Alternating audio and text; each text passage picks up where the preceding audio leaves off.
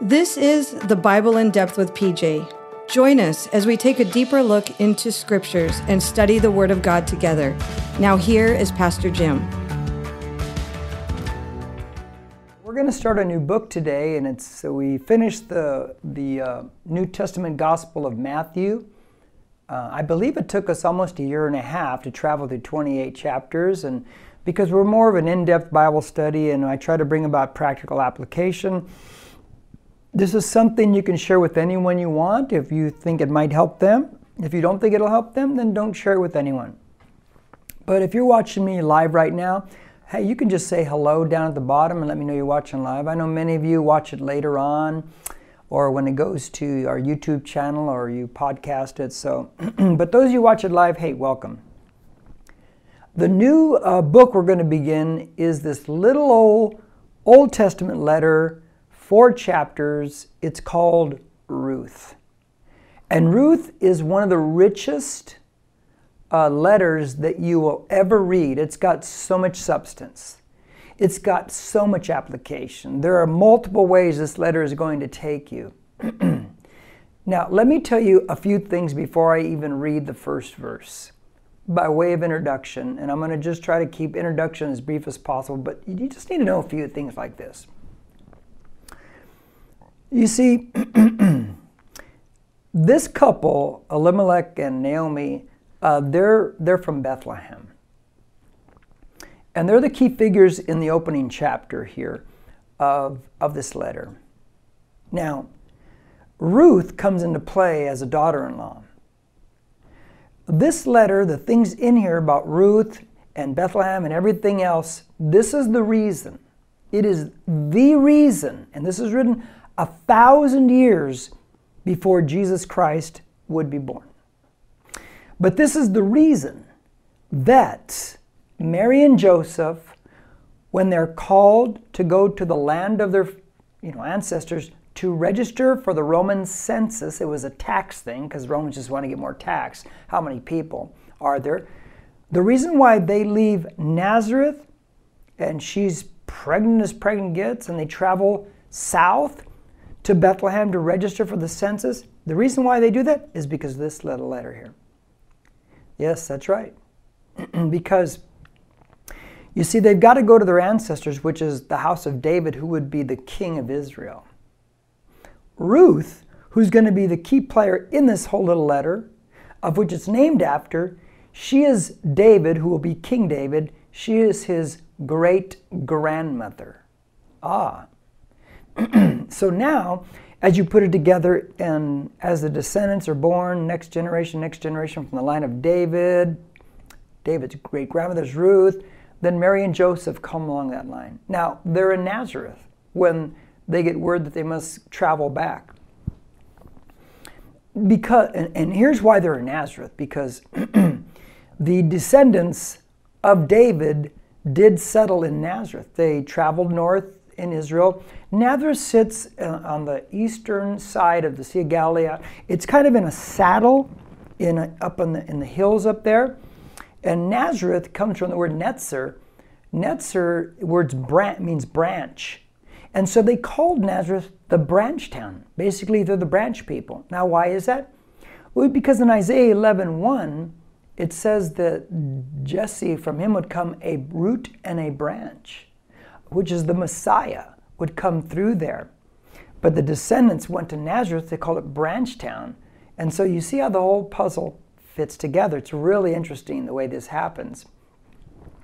And so Mary and Joseph, they travel back, and that's where they're going to register for the census, and that's why Jesus would be born there. Just a real quick, interesting verse.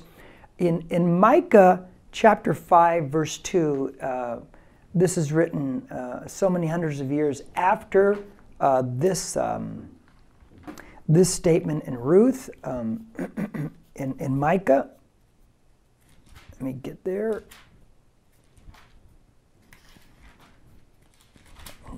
Jonah, Micah 5, and verse 2 says, um, it says, But as for you, Bethlehem, Ephrathah, too little to be among the clans of Judah, from you one will go forth for me to be a ruler in Israel. This is talking about the Messiah, Jesus Christ, to come. His goings forth are from long ago, from days of eternity. Now, this is written in 700 BC. And so now we see the Messiah would be born in Bethlehem. We know from Ruth, written in 1000 BC, we know the ancestors uh, the, uh, of, of Jesus, of Mary and Joseph, that's Jesus, are from the Bethlehem area. That's why they go back. So you see the pieces of the puzzle being fit together. It's one of the amazing little details that you know you might not pick up just in your casual reading of the of the book. Now, one of the things I like about this uh, letter is there's going to be, and this is not the part I like, there's going to be some catastrophe. There's going to be some life events that just turn wrong. Things get messed up, and they get messed up pretty fast. But yet, in this book, you see the redemption and you see that God can bring some really good stuff out of some very painful times. And that should give you hope. It gives me hope because every one of us, from time to time, we're going to go through some junk. And in their case, they make a bad decision. And who hasn't made a bad decision? And that bad decision is going to cost them.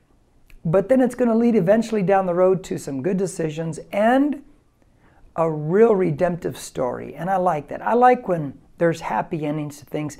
I really don't like watching any movies where everything keeps going wrong, going wrong, going wrong, going wrong. I just can't take it.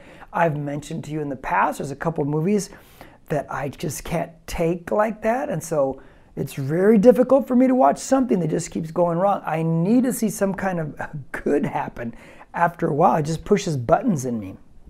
Another thing about this letter that you might want to pay attention to is it will teach single people how to interact in what we call, but they didn't call it, in a dating relationship. How do you treat each other? How do you act? How, how, how, do, how do things work out there? When you see finally this love story between Ruth and eventually Boaz as the book progresses, we will pull out little details like that. So you can see how you interact in a dating relationship. And it's fascinating to see how far we, as a Western civilization, have drifted from some very foundational principles in dating. We started off that way, but we've drifted off uh, very far away. but maybe the most uh, beautiful picture this book really uh, represents is um, it is a picture of Jesus Christ in the church. And what do I mean by that? Well, because Ruth is a Moabite, she's not Jewish. And she will eventually marry Boaz. It will be her second marriage. Her first husband will die. Boaz is a Jewish man. Boaz is what's called the kinsman redeemer, and he will redeem her. He's Jewish, she's Gentile. And it's a beautiful picture of Jesus who redeems us, Gentiles. We become the Gentile church. And so that picture is played out. And then the, the dates as we go through, the times of year are fascinating when things are happening and how it correlates to Jesus Christ and the church and the festivals of Israel. So that comes up in weeks to come. So I think that's about all I think I want to say. in the beginning, now I want to read the first verse, and I'm to I'm only going to cover five verses today. And I want to give you some thoughts as I go along that builds um, uh, the builds uh, for later on in the book. It says in verse 1 Now it came about in the days when the judges governed. That's important. It's in the days of Judges. There's a book called Judges right after Joshua. The judges were these rulers. They didn't have a, a king, but they had these guys that would rise up and be the deliverers of the nation. He would be the main leader because they needed deliverance, these judges. You know some of the names like Gideon and you know Samson. Those are those were judges um, in Israel. It says the judges governed. Now, there was a famine. Now we find out there's a problem because these guys are they're agricultural. There's a famine in the land. And a certain man of Bethlehem. so now we find out the man, the key first male figure, lives in Bethlehem. In Judah, Judah's the southern part of Israel, went to sojourn in the land of Moab with his wife and his two sons. Okay, let's let's let's take some time and let's let's let's break this thing apart. The first thing it says, it came about in the time of judges.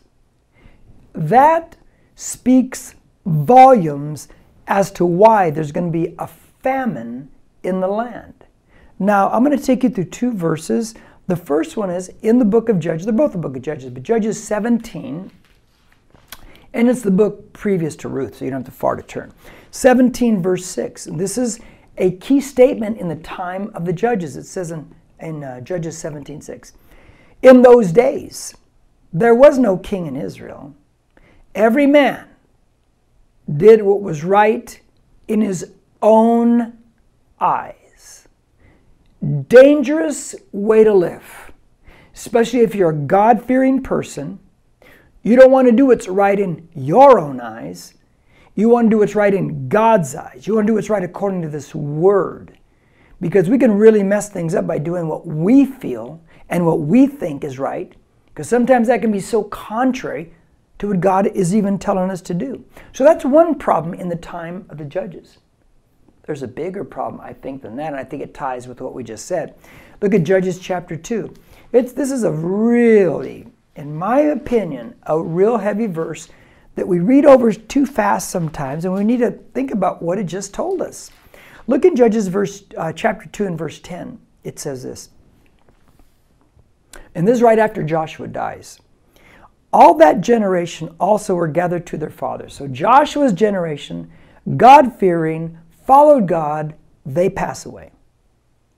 And there arose another generation after them who did not know the Lord. It doesn't end there. Nor yet the work which he had done for Israel. Huh. So now you have another generation after Joshua's that doesn't know God. They don't even really know what God has done for them. And so what you draw is this. Here's, here's maybe an application for you or a thought. This generation knew God, their kids didn't know God. This generation knew God, never passed the baton to their children of God. That's dangerous. That we would not pass God on to our kids. That we would not have our children in spiritual elements like a fellowship of church people. That we would not be living and talking about God and how great God is in our homes that they maybe would never see us even read a Bible at home, that they would never see us in, uh, wanting to come to church on a regular basis and be in fellowship or be in a group or even lift our hands to God. They would never see these things. And so the baton's not passed to the next generation. I've shared this before. I used to be a student ministries pastor back in the late 80s. And every so often I get a parent, uh, not often, but I get them here and there, would call me and say, Can you talk to my teenager? They don't want to come to youth group anymore, which is student ministry, or at all even. And in the beginning, I would say, Okay, I'll call, and I would, but they're not interested. But after a couple of times, you know, you kind of get wise. And I would simply ask the parent when they'd call me, I'd say, Well, um, I'll be glad to call your teenage uh, kid to get and try to get him in church. I said, But my question is this Are you in church? And most of the time, no, they're not. And they would say things like, oh, you know, I got to get back in. Well, you know, it's too late. You, you should have been in church with those kids in church from the get go all the way up because you're battling a culture and the demon, a demised, demonized system behind the culture that's working to pull your kid away from God. So why not get him into a culture, a church culture, that's bringing them to God. Rather than giving them all the world culture all the time, and then one day when they're 14, 15, 16, say, oh my gosh, they don't want God, can you call them? Well, it's too late now because you see, as a pastor, I'm not a miracle worker. You planted a crop, and now you're harvesting the crop by not having them in fellowship, by not letting them see a father or mother reading the word, desiring to come to worship God. That's a, that's a big deal, guys. They never pass the baton. So now, when you read here in Ruth chapter 1, verse 1, time of the judges, put it together. It's a time when everybody did whatever they wanted. They're the shot callers, right? Eve, Eve, you know, serpent says, You'll be God. Eat the fruit. You'll be God. You're the shot caller. You do whatever's right in your own eyes. So that's the first problem. And then because they're doing whatever's right in their own eyes, they've neglected the spiritual life of their children. And now the nation is suffering for it. Maybe kind of like America right now. We're suffering for it because we're seeing the seeds now of secularism and humanism and pluralism come in because we haven't passed the baton. Now, I'm a firm believer that even though it seems too late, it's never too late. How old your kids are, get them back in or start ministering to them, and you get your life right. Or I should say, get it fired up again. Get the light of Jesus back in again. So that's the time of the judges. now, it says that there is a famine in the land. A famine in the land? Now, wait a minute. It says they're in Bethlehem. You know what the word Bethlehem means? House of bread. Does that not make sense? Is that a contradiction? You live in the house of bread, but there's a famine. Wow, uh, uh, that's interesting to me. Let, let me tell you why. because uh, how many Christians live contradictions? You're from the house of bread, but there's a famine. Let me give you a contradiction. You've been forgiven, but I'm surely not going to forgive them. Here's a contradiction. I should have the joy of the Lord, but boy, am I filled with bitterness about that. Here's a contradiction. I serve the Prince of Peace, but I walk around angry all the time. Right? Those are contradictions. Those are contradictions, guys. They're, they live in the house of bread, but there's a famine in the land. Now, we can understand now why there is a famine in the house of bread because everybody does what's right in their own eyes and they're not passing the truth of God to their children. So now they're suffering for these things. Because, see, this is the promised land. This is where God promised them to have a land filled with milk and honey if they just follow God's word and do what God says. I wonder how many lives out there, including Christians, especially Christians, your life could have been so much better had you just followed God's word and just done what God said instead of going with what you feel and what you think and do what's right in your own eyes. And so you see these things start to, now you see the foundation of, of everything being put together in this situation. You know what's interesting to me? It says in Judah, Bethlehem in Judah. Judah is a southern like state, uh, the tribe. And you know Judah means? It means praise. Well, now you find them lacking bread in a famine in the house of bread, and they're in Judah, which should praise, but they're not praising in a sense anymore. Something's going to go. Tra- something is going tragically wrong, and then they're going to add insult to injury. They're going to make some worse decisions because now you find in verse one that a certain man, we're going to know him as Elimelech in the next verse, um, this is the father of a family. It says he went to sojourn. Now, the word sojourn, he goes to sojourn. It means to turn aside from the way. You and I both know our faith in Jesus. He said it's a narrow path. Narrow path. Don't turn aside from the way. And how many people keep turning aside from the way? It's a narrow path. He sojourned. He sojourns, guys. Now, a sojourn basically means uh, that you're going for a while. But it's not going to be a while for this guy. This guy's going to sojourn, and uh, it's going to last a long time. I'm going to give you an example of another sojourner who makes a wrong decision, a wrong turn. Turn to Genesis chapter 12. Now, watch this. We're going to look at Abraham. And Abraham he's got the call of God and you know he's going to have a child that's going to be you know all as the stars of the sea the descend stars of the sky the descendants will be in the sand of the seashore. So god's going to give him a child through all the promises coming this way. And then he does this right away after god gives him the promise. Genesis 12 verse 10 we're going to read to verse 13 it says now there was a famine in the land. Oh now it parallels what's going on where we just read. He's experiencing a famine in the land, in the promised land. So Abraham went down to Egypt to sojourn. Oh, he veers off the path because, oh my gosh, we got to get some food here. Sojourn there. For the famine was severe in the land. So he goes to Egypt. He gets off track because of the famine. And it will come about when the Egyptians see you. Oh, I'm sorry, he says, verse 11. It came about when he came near to Egypt, as he's approaching Egypt, that he said to Sarai, his wife, Here's what he can tell his wife. See now, um, I know that you are a beautiful woman. He goes, Babe, you are one good looking hottie, man. Verse 12. So he's talking to his wife like that. He says, You know what's going to happen? It's going to come about when the Egyptians see you and how good looking you are, that they're going to say this. They're going to say, This is his wife. And then they're going to kill me. But they will let you live. They're going to kill me so somebody can take you as their wife.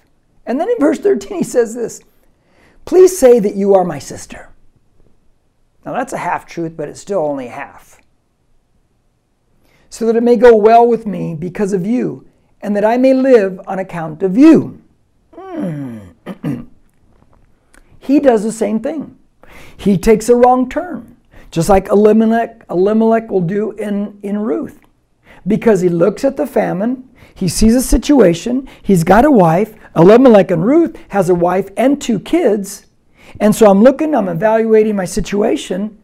And even though God says this is the promised land, I'm going to make a decision to veer out of the promised land and take matters into my own hands because you know what? Everybody's doing what's right in their own eyes. Let me tell you a truth about a follower, being a follower of Christ. And is not easy. It's not easy.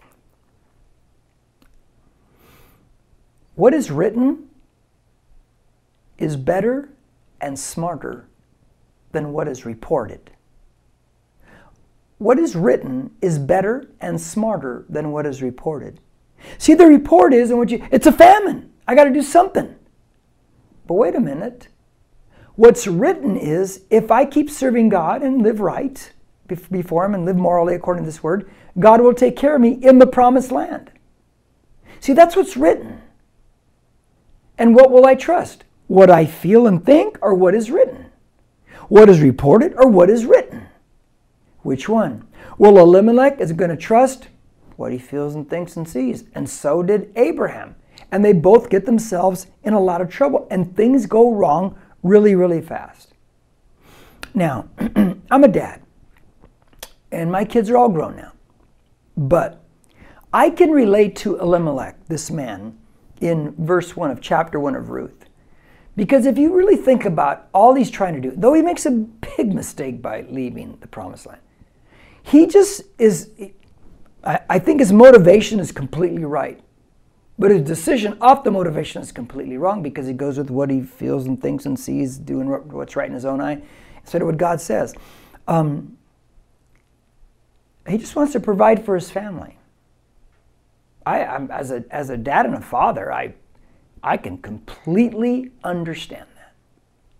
That is like that's like the top top shelf of what your purpose is many times in life as a father and a husband. You want to make sure they're taken care of. Now, I'm not here to make anybody feel bad because I know some have got handicapped, some dads, and some have come back from war and they really can't work. And I thank God that our country is a country with safety nets and can help people. Uh, praise the Lord, we live in that kind of a country. Because I've been to third world countries and they don't have those types of things. But if we can work, you know, as a father, I, I want to work and I want to do and I want to I want to succeed and I want to supply for my kids. I don't want somebody else to give me the money for my kids. I want to be able to do those things. And I think that's what this man is trying to do. And I think that's what drives him to make the decision, wrong one, to leave and go find food somewhere. But you know, I so I I, I kind of have to ride easy on him because, my gosh, may, maybe I would have done the same thing, because you know we can panic, and live in fear and and go off and, and do all kinds of crazy things trying to figure out what we're doing. I would just tell you, you know, slow down. Don't make these fast, quick decisions. You know, Proverbs says, He who makes haste with his feet errs. If you move too fast, you're prone to make some bad decisions. Slow it down. Calm the emotions down. The emotions are great, but they can sure lie to you. We're led by the Spirit, not by our emotions. Our emotions are the caboose, the Spirit is the engine. The problem is in bad decision making, we reverse it and we let our emotions, the caboose, pull the train, and then the engine, the Spirit, is way in the back. So we've got to be careful with things like that. It says in verse 1 again, I'm still in verse 1, that he sojourns in the land of Moab. Wow, Moab.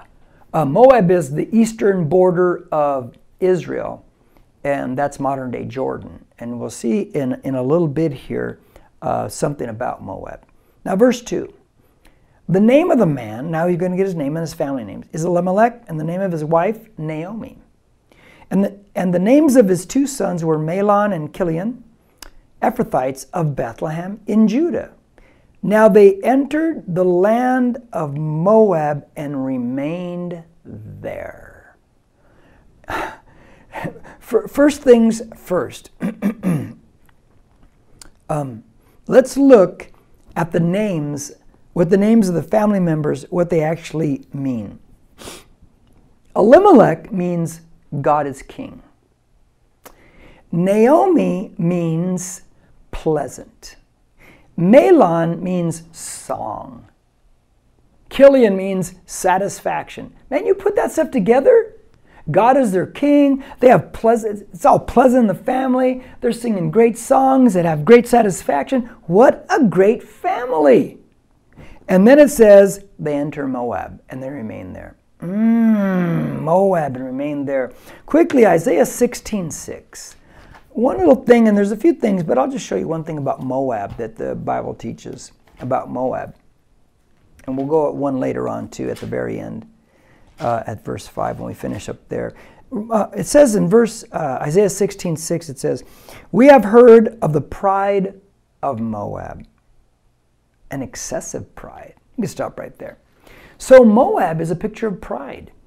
So he's, in a sense, prideful, thinking I can make it happen on my own instead of leaning on God. Mm, dangerous place. Now back to Ruth chapter 1, verse 3. Then Elimelech, Naomi's husband, died. Oh man. it goes from famine, which is bad, to leave Israel to Moab and goes really bad, fast. He died. And she, Naomi, was left with her two sons. Now she's a widower and she's got two kids. Now these boys are older. They're old enough to be married because verse 4 says they took for themselves Moabite women as wives. Now they're marrying outside the clan.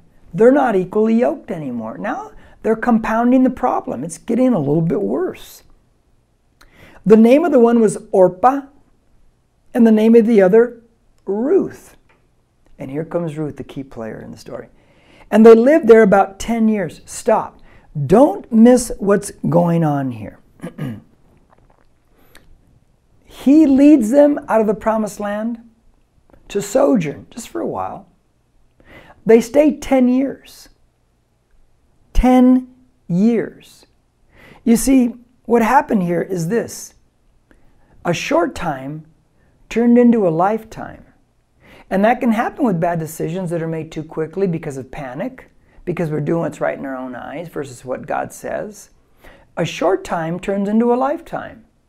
You've heard me say this before. You make a wrong turn while driving, you waste five, ten minutes. You make a wrong turn in life, you can waste five, ten years trying to get pulling yourself out of that one. So be wise and be very careful with these things. But can you imagine the catastrophe. And, and it's and guys, it's going to get worse. Watch this in verse 5. Then both Mahlon and Chilion, those are the two sons, after they get married, also died. What? And the woman was bereft of her two children and her husband. Man, this lady, Naomi, whose name means pleasant, she goes out here, follows her husband. Husband dies, kids get married, they die. Now there's these three widowers together. And it's a mess. What do you do when hope dies?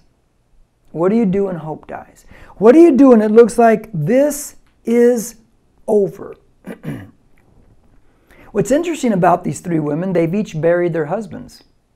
So they all have shared pain. They can relate to each other, which is a good thing. You always want to be around people. Sometimes people who have gone through something can help you through a situation because you have shared pain. now, let me let me let me drive this last piece home here. Um, there's another thing about um, Moab uh, that we need to see, and I want you to turn to Psalm 108. Psalm 108, and we're going to look at verses 8 and 9. And verses 8 and 9, it says this about, about Moab. It says, Gilead is mine, Manasseh is mine. Ephraim also is the helmet of my head. These are like tribal areas of Israel. Judah is my scepter. But watch verse 9. Moab is my washbowl. Huh? Over Edom I shall throw my shoe. Over Philistia, Philistia I will shout aloud. Moab is my washbowl. Previously, Judas is my scepter. Good thing Moab is my washbowl. Some people think that means like toilet bowl. Now you start putting that together. Moab is a symbol of pride, like arrogance. And then he says it's also a toilet bowl. Now you think, oh my gosh, this father who tried to do the right thing but went with his own thinking, he leaves the promised land and he goes for the toilet bowl. And he takes his children into a toilet bowl. It's what he does because he's walked outside the will of God, outside the scriptures. And that's a dangerous place to be. Now, they stay there 10 years. 10 years out of the will of God. 10 years. You ever notice this? That sin will take you where you do not wish to go, keep you longer than you really want to stay, and cost you more than you want to pay. That's what it does. It took him, it kept him longer, and it cost him everything. Cost him everything. See, this is this is a great five verses on using wisdom of God in your decision making and slowing things down. Because everything just goes upside down in a heartbeat, goes sideways fast. These three women now are totally broken, living in a broken world. And it would seem almost hopeless in their lives. But here's the great thing about God God's a redeemer, He's a savior.